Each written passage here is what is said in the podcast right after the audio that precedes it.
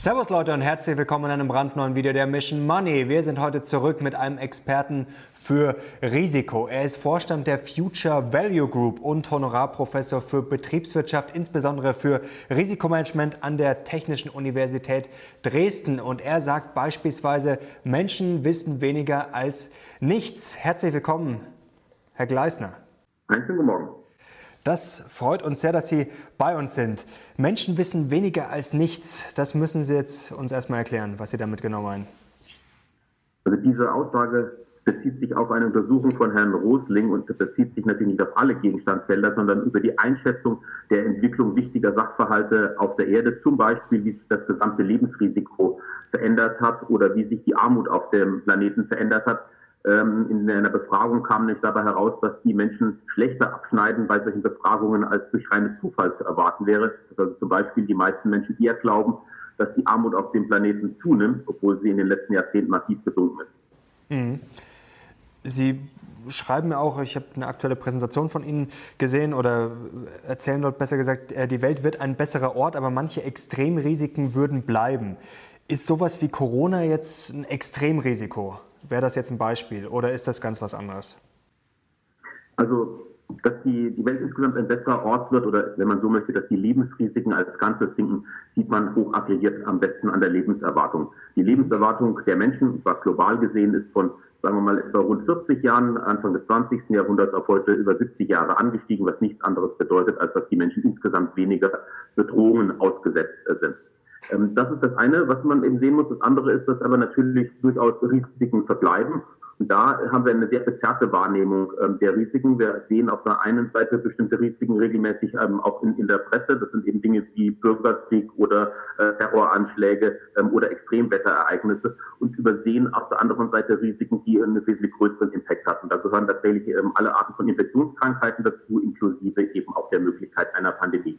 Konkret, die Pandemie ist ein ähm, in der Forschung seit langem bekanntes ähm, Extremrisiko, geschätzte Eintrittswahrscheinlichkeit pro Jahr etwa 0,1 bis 1 Prozent. Das ist auch eine Studie der für die Bundesregierung 2012 genauso abgeschätzt. In der Hinsicht war es eigentlich nur eine Frage der Zeit, bis ein solches Risiko eintritt. Es ist ein Extremrisiko, aber um mal ähm, einzuordnen, wir haben hier noch eher jetzt mit, ähm, mit dem ähm, Covid-19 Glück im Unglück. Die Letalität liegt erfreulicherweise, oder man mal so sagen möchte, noch im untersten Rand dessen, was äh, Studien der Vergangenheit gezeigt haben. Die Bundesregierungsstudie von 2012 ging für eine ähm, Pandemie dieser Art, also ähm, äh, eines Coronavirus, von einer Letalität von immerhin 10 Prozent aus. Mhm. Aber Wahrscheinlichkeit 0,1 Prozent, haben Sie gerade gesagt. 0,1 bis 1 Prozent pro Jahr.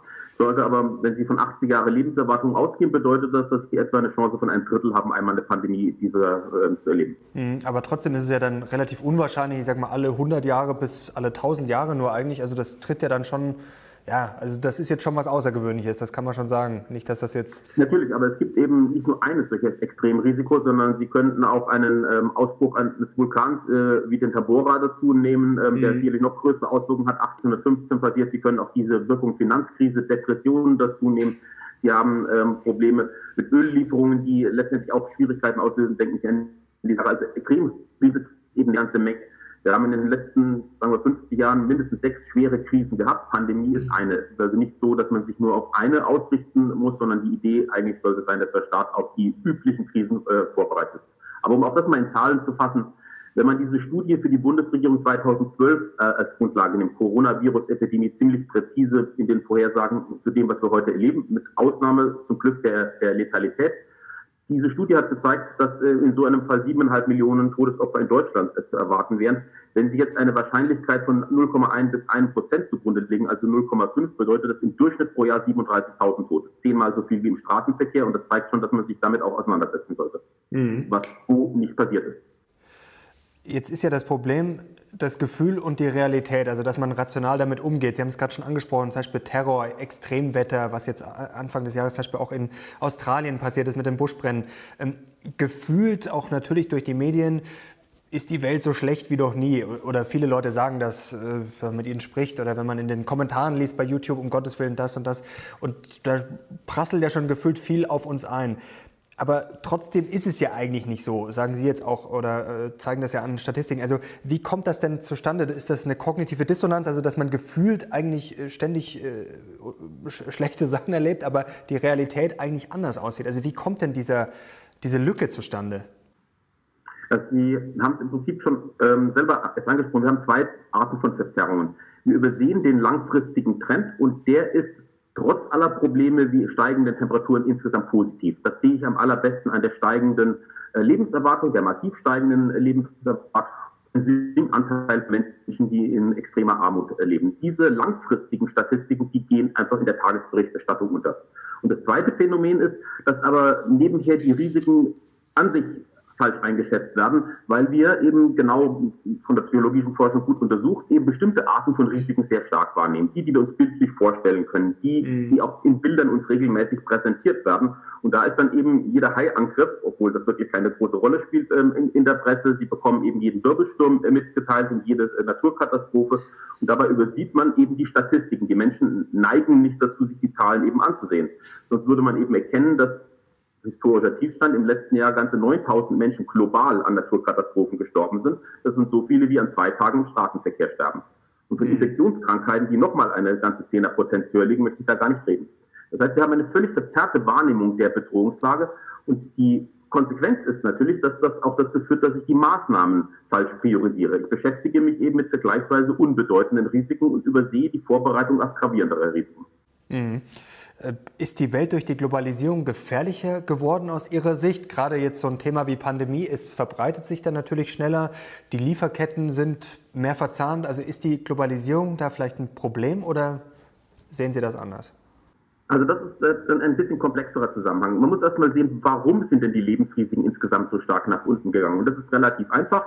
Ähm, die steigende Lebenserwartung ähm, ist praktisch komplett zurückzuführen auf die, das steigende Pro-Kopf-Einkommen. Nichts mhm. erklärt mehr als das Pro-Kopf-Einkommen die Lebenserwartung in einem Land und hinter dem Wachstum der Wirtschaft. Pro-Kopf-Einkommen liegt im Wesentlichen der technologische Fortschritt.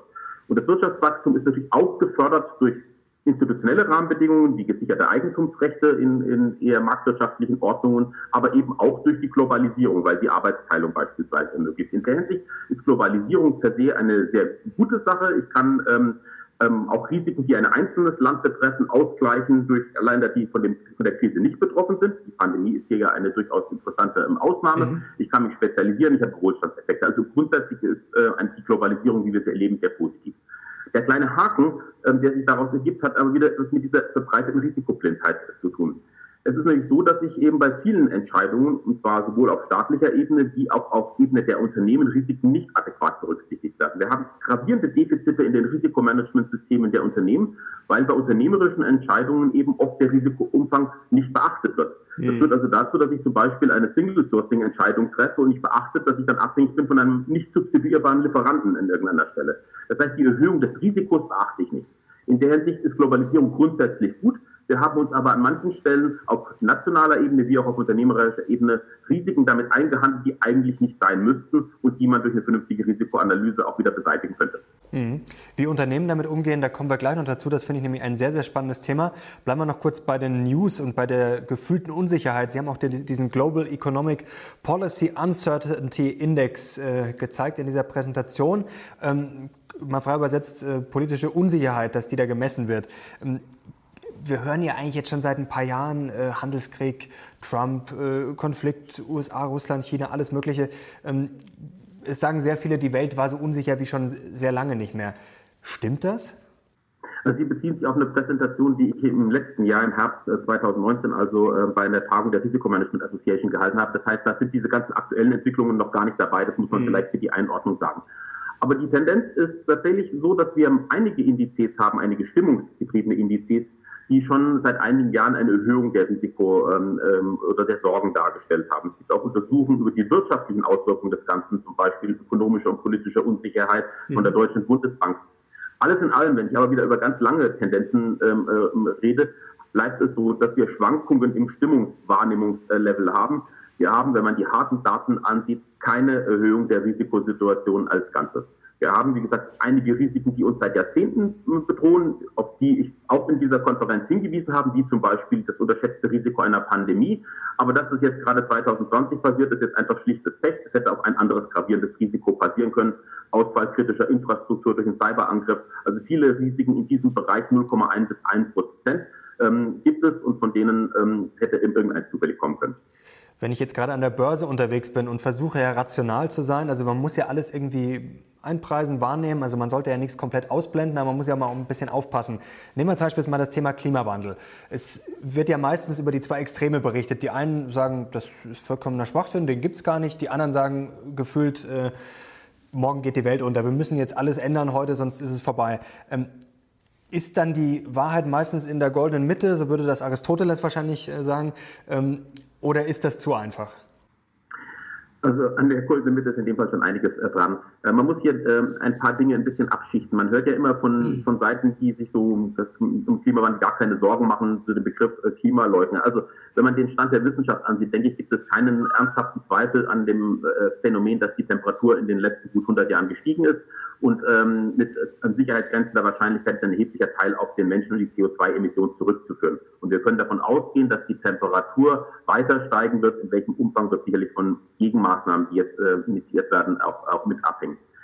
Das ist die eine Seite. Die andere Seite, und das ist für mich als Risikoforscher natürlich interessant, ist, wie sind denn eigentlich die Auswirkungen? Und da muss ich natürlich diese Risiken wieder quantifizieren. Und da steht eines fest, Völlig sicher ist, es wird nicht das einzige Risikofeld sein, also Klimawandelrisiken, mit denen man sich auseinandersetzen muss. Und es ist eher unwahrscheinlich, dass das das größte Risiko ist, dem die Menschen ausgesetzt sind. Wenn ich wieder Infektionsrisiken ansehe, inklusive der Möglichkeit von Pandemien oder der zunehmenden Bedrohung durch multiresistente äh, Bakterien, dann haben wir hier Risikokategorien, die das menschliche Leben mindestens genauso betreffen. Und mhm. wir sehen einen Unterschied auf eine Pandemie, die sehr plötzlich kommt, ist der Vorbereitungszeit relativ gering, Anpassungsmöglichkeit beschränkt. Temperaturerhöhungen, auch wenn man sie nicht haben möchte, kann man sich zumindest vorbereiten. Also keine Frage, Klimawandel ist ein relevantes Risiko, aber es ist eben genau die Intention einer Risikoanalyse, einer nationalen Risikoanalyse, sich über die verschiedenen Risiken Gedanken zu machen und danach die Maßnahmen auch priorisieren. Also nicht an einer Stelle ein blindes Loch sich dann zu erlauben und Risiken gar nicht anzugehen und alle Ressourcen noch auf ein Risikofeld zu konzentrieren. Das Problem ist, sind Sie mit, man muss es etwas in der Mitte sehen, wahrscheinlich genau richtig. Es ist ja immer dieser Spagat. Auf der einen Seite, wenn jetzt sowas Neues kommt wie Covid-19, am Anfang neigt man ja mal, die einen neigen dazu zu sagen, ach ja, das ist halt sowas wie Schweinegrippe, wie SARS, das ist in ein paar Wochen vorbei und die anderen haben es halt sehr ernst genommen. In diesem Fall war es jetzt richtig, das sehr früh sehr ernst zu nehmen. Also wie gehe ich da vor? Schaue ich da auf Zahlen oder, also am Anfang weiß ich ja noch gar nicht, wie es kommt. Also wenn ich da jetzt auf die Zahlen geschaut hätte oder auf die Experten, haben ja die meisten gesagt, ja, was wir jetzt aus der Erfahrung kennen. Also wie gehen Sie da vor, um so ein Risiko dann halbwegs einzuschätzen, wenn es noch relativ am Anfang ist? Also das ist für mich auch eine spannende und befürchtende Erfahrung, die wir im Moment sehen. Wir haben bisher die eigentliche methodische Kompetenz von Risikoforschung kaum genutzt. Und das ist genau der, eigentlich das Feld, um das sich Risikoforschung kümmert. Wenn ich in einer solchen komplizierten, bedrohlichen Situation als Staatslenker, ähm, als Verantwortlicher ähm, in einem Unternehmen Entscheidungen treffen muss, dann habe ich natürlich keine perfekten Informationen. Ich kann mhm. die Zukunft nicht perfekt vorhersehen, sonst wäre das mit dem Entscheidungsfinden immer relativ einfach. Und genau das ist eigentlich die Stunde der Risikotechniken. Die Risikotechniken sind genau darauf ausgerichtet, eben mit unvollkommenen Informationen zu arbeiten. Wir haben natürlich jetzt äh, konkret auf das äh, Beispiel Pandemie am Anfang schlechte Informationsstände. Wir wissen die Letalität des Virus nicht exakt, wir wissen diese Reproduktionsrate R0 nicht exakt, wir wissen nicht, wie sich bestimmte Maßnahmen exakt auf die Entwicklung von R0 auswirken. Alles das sind unsichere Informationen. Ähm, die Herausforderung besteht jetzt aber genau darin, eben diese Unsicherheit eben auch zu quantifizieren. Wir haben heute längst Techniken, dass wir alle diese Dinge quantifizieren können. Ich muss eine Bandbreite für diese Parameter angeben. Mhm. Ähm, wir wissen zumindest in einer Bandbreite, wie groß die Letalität ist, wie groß die äh, ähm, Reproduktionsrate R0 ist.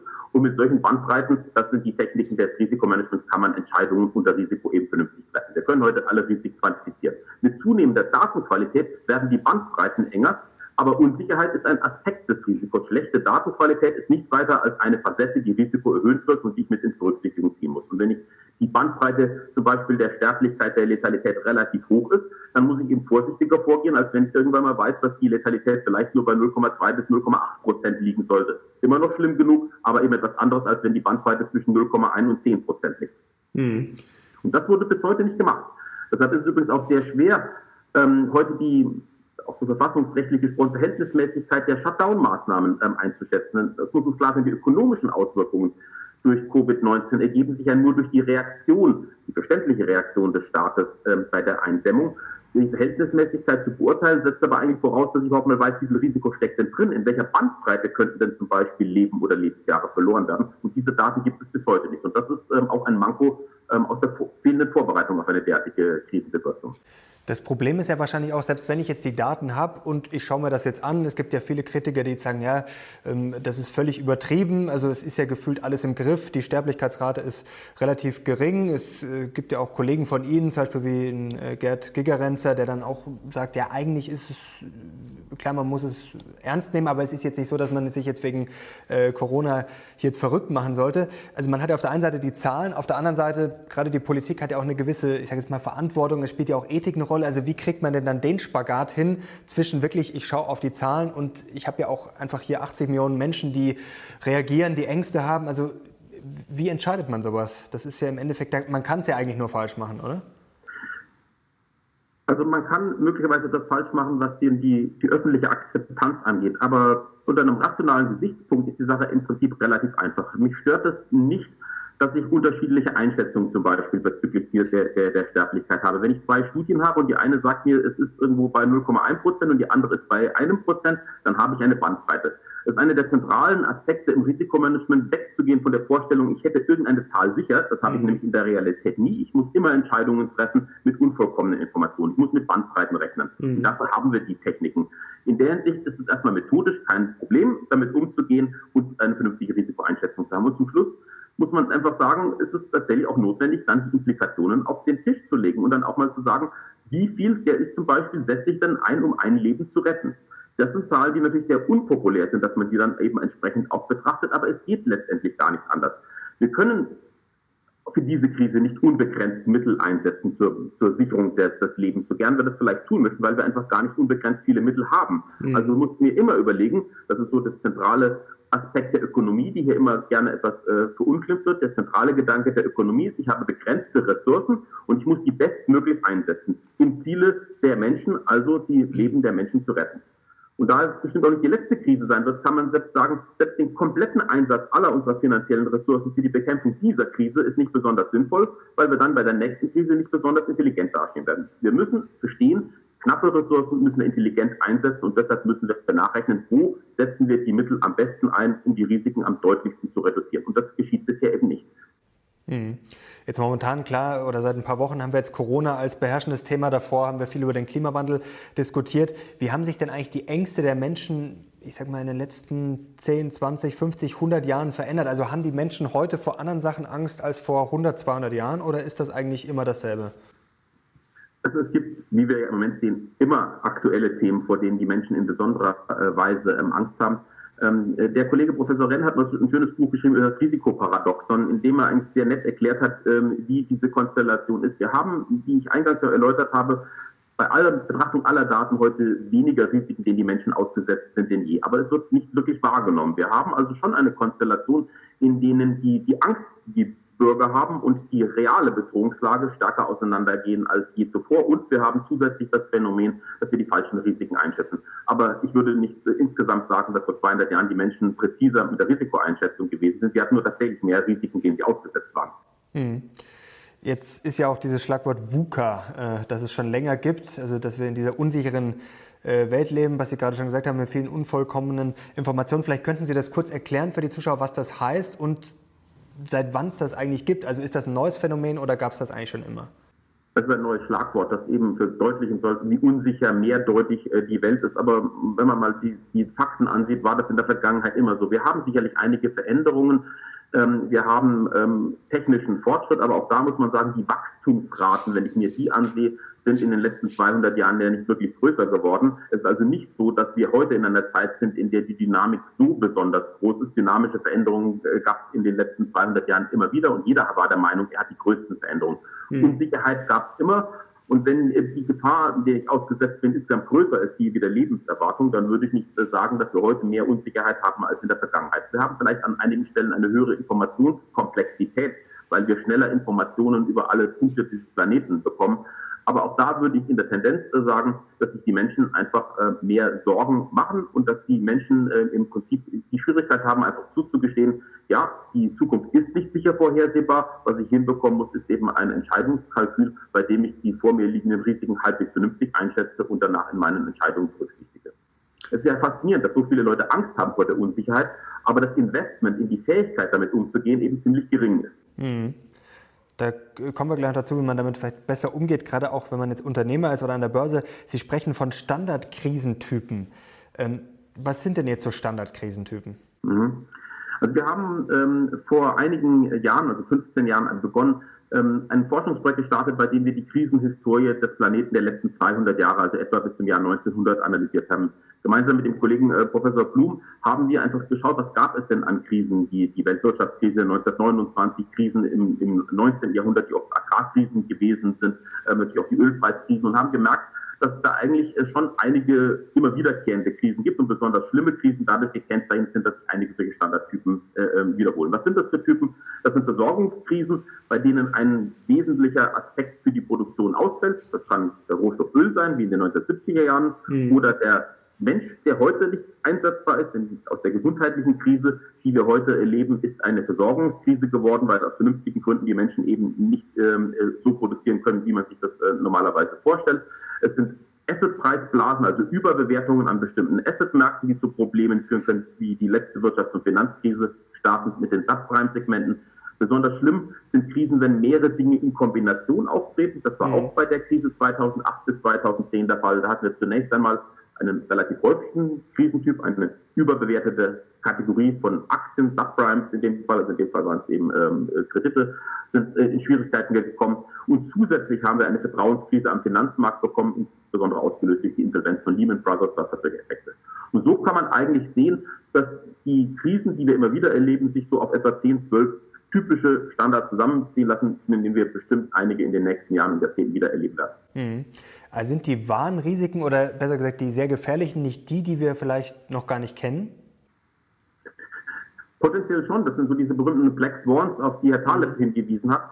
Nur muss ich sagen, ähm, diese Black Swans sehe ich nicht. Ähm, erstmal kann ich mich nicht darauf vorbereiten. Ich brauche mich also per Definition dann eigentlich keine Sorge, um etwas zu machen, wenn ich mich sowieso nicht darauf vorbereiten kann. Aber der eigentliche Punkt ist ein anderer. Ähm, das, was wir immer so gerne als Black Swans beschreiben, sind ja keine. Typisches Beispiel Pandemie. Als jetzt äh, diese Pandemie losgegangen ist, habe ich so regelmäßig gelesen, jetzt haben wir wieder einen solchen Black Swan. Das hat mit Black Swan nicht das Geringste zu tun. Das ist eine Versorgungskrise einer Unterkategorie Pandemie, die in der Risikoforschung seit ewigen Zeiten bekannt war, auf die regelmäßig als Warnung hingewiesen wurde. Dieser Konferenz die ich erwähnt hatte, hatte ich im letzten Jahr über dieses Thema geredet. Ähm, aber damit war ich sicherlich nicht der Einzige. Die Bundesregierung hat eine Studie erstellen lassen im Jahr 2012, mit der genau diese Art von Krise untersucht wurde. Also wir haben in aller Regel den Einschlag von im Prinzip bekannten Risiken. Ähm, das Einzige, was wir nicht wissen, ist, wann sie kommen. In der Hinsicht hat das mit dem Thema Black Swan relativ wenig zu tun. Das Problem ist ja auch beim Black Swan, dass, oder bei, warum es keiner sein könnte. Taleb hat ja, glaube ich, selber schon gesagt, dass es kein Black Swan ist. Er hat ja selber schon vor Pandemien, glaube ich, gewarnt. Das ist ja schon einige Jahre her. Bill Gates hat auch davor gewarnt. Also das spricht ja dann auch dafür, dass es jetzt äh, natürlich überraschend kam, aber nichts komplett Neues ist. Was ist denn jetzt eigentlich Risiko konkret an der Börse? Viele setzen das ja immer mit Schwankung gleich, aber das ist ja eher schief, oder? Das Bild. Ja, also ähm, Neben Risikoforschung ist Bewertungstheorie mein zweites großes äh, Themenfeld. Deshalb beschäftigen wir uns mit den Fragen natürlich sehr ausführlich. Ähm, also ganz allgemein verstehen wir unter Risiko die Möglichkeit einer Planabweichung. Das heißt, ich mhm. habe irgendeine Vorstellung, wie es in der Zukunft weitergeht und es kann irgendwie besser laufen, Chance, oder es kann schlechter laufen, ähm, Gefahr. In der Hinsicht Risiko zunächst mal ein neutraler äh, Begriff. An der Börse äh, sehen wir ähm, bei Investoren meistens, dass sie tatsächlich sich um Volatilität kümmern, was aber tatsächlich äh, für die meisten Investoren eigentlich relativ irrelevant ist. Wenn ich eine langfristige Aktienanlage vorhabe, zum Beispiel für meine Altersvorsorge über 20 oder 30 Jahre, dann ist die Volatilität, die ich gerade aktuell erlebe, eigentlich relativ irrelevant. Dann brauche ich andere Risikomaß. Ich kann zum Beispiel darüber nachdenken, mit welcher Wahrscheinlichkeit erreiche ich denn mein Investmentziel nach 30 Jahren oder ich kann äh, nachdenken über die Menge an Eigenkapital, die ich langfristig verlieren könnte. Was nennen wir dann eben ein Value Risk. Ähm, mhm. das heißt, ich habe auch ein anderes Risikomaß. Ganz allgemein kann man sagen, wenn Sie Risiko messen wollen, brauchen Sie ein Risikomaß und dafür muss ich erstmal ein Verständnis haben. Erstens mal, was will jemand erreichen? Risiko bezieht sich immer auf irgendeine Bezugsgröße, einen Planwert, ein Ziel, wenn Sie so möchten. Und zweitens mal, wie ist mein Risikoverständnis? Was stört mich denn eigentlich wirklich? Und in vielen Fällen wird es dann eben, wenn man es genau analysiert, nicht die Volatilität sein. Was sind denn jetzt erprobte wissenschaftliche Maßnahmen, um Risiken zu senken? Also klar, ich muss erst mal definieren, was dann das Risiko ist, aber gibt es Sachen, wo man wirklich sagen kann, okay, das bringt wirklich was? Zum Beispiel sowas wie diversifizieren natürlich. Also wenn Sie jetzt speziell auf die, auf die Börse beziehen, mhm. Ähm, also ganz allgemein kann man erstmal voranstellen, wenn Sie mit Risiken umgehen wollen, ist der erste Schritt natürlich immer erstmal exakt für sich festzuhalten, was ist eigentlich mein Risiko, mein Risikoverständnis. Ähm, ich muss äh, die Ausgangssituation analysieren. Ich muss erstmal wissen, wie groß ist das Risiko, welche Facetten hat denn das entsprechende Risiko. Und wenn ich das habe, dann muss ich mir Maßnahmen überlegen, die wiederum effizient den Risikoumfang reduzieren. Das sind sehr unterschiedliche Möglichkeiten, äh, wenn man es allgemein sieht, von der Reduzierung der Spieler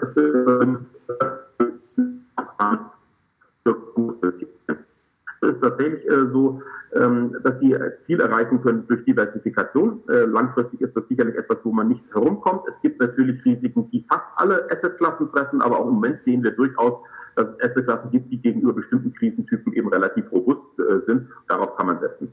Ganz allgemein ist es dann auch besser, übrigens nicht auf die Volatilität der Unternehmen zu schauen, das ist stark überlagert durch auch psychologische Aspekte, sondern sich dann lieber mit den Geschäftsmodellen auseinandersetzen und die Risiken der Erträge des Unternehmens sich anzuschauen.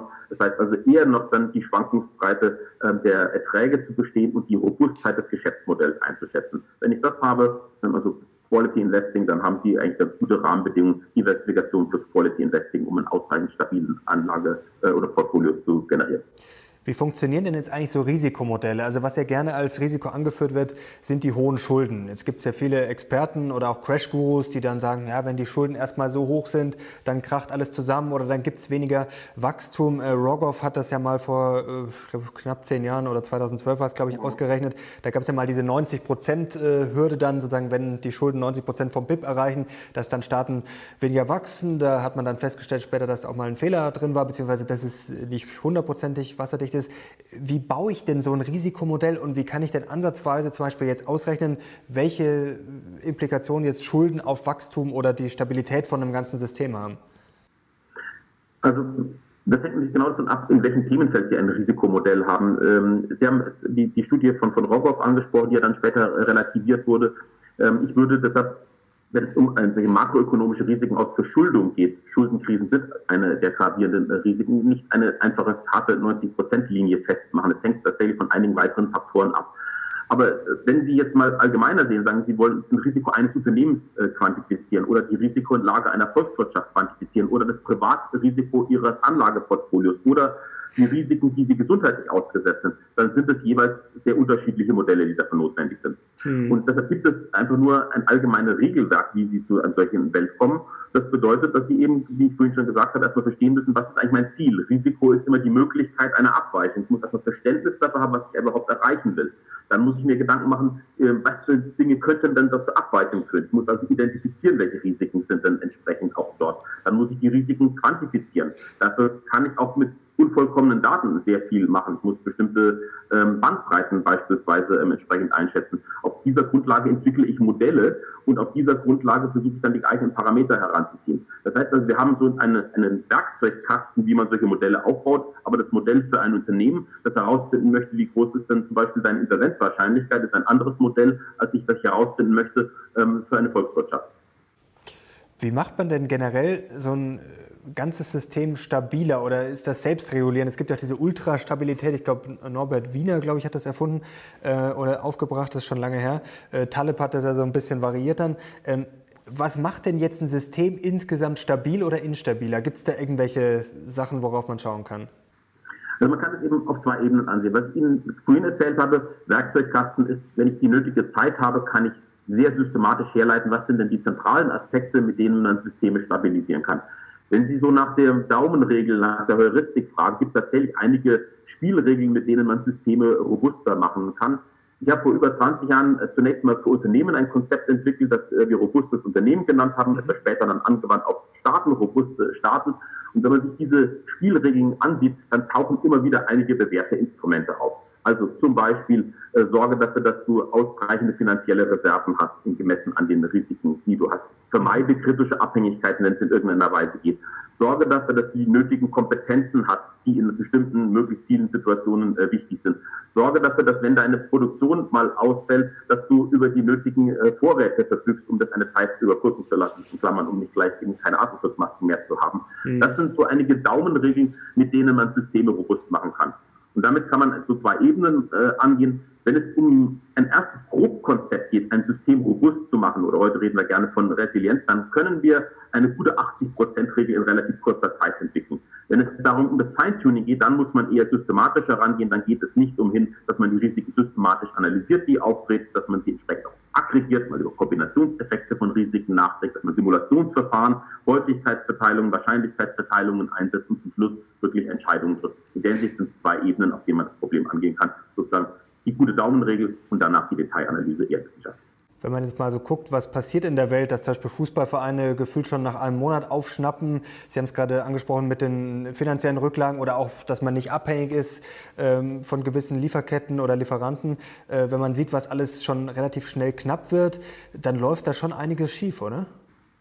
Ganz sicher. Also die Fähigkeiten von Unternehmen im Umgang mit Risiken sind weiter völlig unterentwickelt. Wir haben ähm, seit äh, über 20 Jahren gesetzliche Mindestanforderungen. Die kamen in Deutschland über den Paragraphen 91 Aktiengesetz hinein, später Paragraph 93 Aktiengesetz und knapp zusammengefasst, was Unternehmen eigentlich hinbekommen müssten. Sie müssten in der Lage sein, bestandsgefährdende Entwicklungen, also ein Begriff aus Paragraph 91 Aktiengesetz, mhm. früh zu erkennen. Solche bestandsgefährdenden Entwicklungen ergeben sich entweder durch extreme Einzelrisiken, Klammern eher selten, wie zum Beispiel genau so eine Pandemie, oder typischerweise durch Kombinationseffekte von Risiken. Die Konjunktur bricht ein und ein Großprojekt scheitert.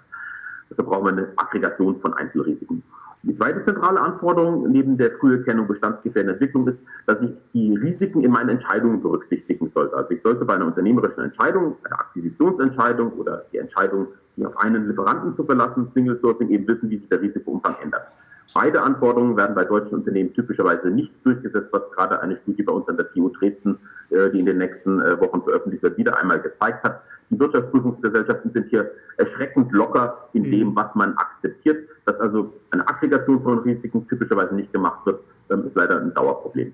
Und das führt genau eben dazu, dass wir insgesamt eben sehr eingeschränkte Fähigkeiten haben, sie mit Risiken umzugehen, dass die Unternehmen meist noch nicht mal wissen, wie groß der Grad ihrer Bestandsgefährdung ist oder wie viel Liquidität sie brauchen, um zum Beispiel mit 95-prozentiger mhm. Sicherheit über ein Jahr zu kommen. Und das sehen wir genau jetzt, dass viele Unternehmen eben viel zu, viel zu hohe Grad an Bestandsgefährdung aufweisen. Wenn Sie mit Vorständen sprechen von Unternehmen, was ist denn so eine Frage, die Ihnen am öftesten gestellt wird? Wir haben ein sehr großes Problem, wenn wir ähm, Unternehmensführer, also gerade Vorstände, aber Aufsichtsräte, über solche Grundinformationen des Risikomanagements informieren, worum es an der Stelle ähm, eigentlich geht. Dann stellen wir sehr häufig bei den Unternehmensführungen fest, dass denen eigentlich völlig klar ist, dass man sich dann auseinandersetzen müsste. Das heißt also, nachdem man informiert hat, ist jedem klar, ist schon interessant, dass das Unternehmen überlebt und ich deshalb weiß, wie groß die Bestandsgefährdung ist. Und es ist jedem eigentlich auch klar, dass man eigentlich vor der Entscheidung wissen sollte, wie viel Risiko man nach der Entscheidung hat, sind eigentlich Trivialitäten. Ich bin immer am meisten darüber überrascht, dass viele Vorstände selber dann zum ersten Mal so äh, wirklich klar wird, um was es an der Stelle geht. Und man so in dem allgemeinen Tagestrott das Thema Risiko einfach verdrängt. Das, was so die Psychologen auch als diese Risikoblindheit bezeichnen, das erleben wir eben auf Ebene jedes Menschen. Und da die Menschen dann eben auch mal Vorstand werden mhm. oder Politiker oder Wähler, überträgt sich diese Schwierigkeit, Risiken vernünftig einzuschätzen, eben in diese Arbeitswelten auch. Und man muss schon sehr deutlich jemanden auf dieses Problem hinweisen, dass wir Risiken gerne verdrängen, um da etwas zu bewegen.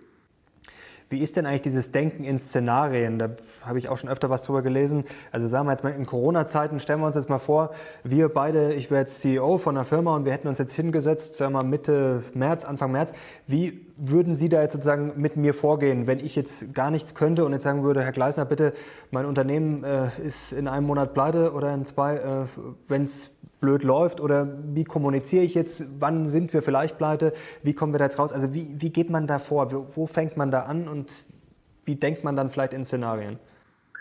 Also das Startproblem ist äh, tatsächlich, dass äh, Menschen im Allgemeinen und verantwortliche Unternehmen im Besonderen sehr gerne in genau einem Szenario denken. Ich habe eben eine Unternehmensplanung äh, vor mir, einen Plankorridor. Idealerweise ist der noch das, was ich mir wünsche. Also das ist mein, mein Idealbild. Und ich möchte gar nicht, dass mir jemand erzählt, dass irgendwelche Risiken existieren, die zu Abweichungen dazu führen. Das heißt, der Mensch hat ein Szenario am liebsten. Tatsächlich wird dieses Szenario so natürlich nie eintreten. Das sind genau eben die Chancen und Gefahren, die zu Abweichungen nach rechts und nach links kommen. Und das heißt, der erste Schritt auf der Verständnisebene ist, jemandem klarzumachen, dass die Betrachtung von einem, zwei oder auch drei Einzelszenarien völlig sinnlos ist. Denn die werden alle nicht eintreten. Mhm. Niemand hatte jetzt das Planszenario, kaum jemand einer Pandemie mit drin. Ganz wenige erfreuliche Ausnahmen äh, bei Unternehmen gibt es tatsächlich. Und deshalb muss man die Unternehmensführung erstmal dafür sensibilisieren, dass dadurch, dass ich die Zukunft nicht sicher vorhersehen kann, ich über einen Entwicklungskorridor nachdenken sollte. Alles andere sind Scheingenauigkeit. Ich muss also eine Bandbreitenplanung erzeugen, die mir realistische Zukunftsbandbreiten erzeugt. Und wenn dieses Verständnis da ist, dass ich nicht auf Grundlage eines gewünschten Szenarios entscheiden muss, sondern eines Entwicklungskorridors, der realistisch ist, bei dem ich auch die möglichen negativen Szenarien beachte, dann ist eigentlich am meisten äh, erstmal gewonnen. Der Rest ist dann als technische Umsetzung und die ist gar nicht so schwierig. Das kann man tatsächlich auch in, in wenigen Tagen umsetzen. Die Grundlage ist tatsächlich wieder die Unternehmensplanung. Mhm. Ich hatte ja schon erwähnt, ich brauche immer erstmal meinen mein Bezugspunkt für die Risiken. Ich muss die Risiken, die zu Planabweichungen führen, identifizieren. Ich muss zum Beispiel anschauen, was sind unsichere Annahmen, die ich unterstellt habe. Also zum Beispiel die Entwicklung des, des Volkseinkommens, im Moment eine sehr unsichere Annahme.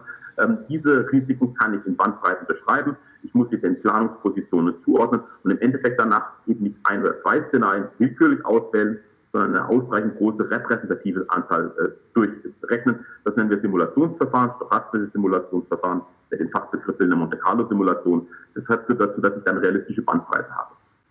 Und das ist dann die Grundlage, um Entscheidungen zu treffen. Dann kann ich zum Beispiel in der jetzigen Krise mal drüber nachdenken, welchen Mix und welchen Härtegrad von Maßnahmen muss ich denn eigentlich einsetzen, um mit adäquater Wahrscheinlichkeit die nächsten wahrscheinlich ein oder zwei schwierigen Jahre auch zu überlegen.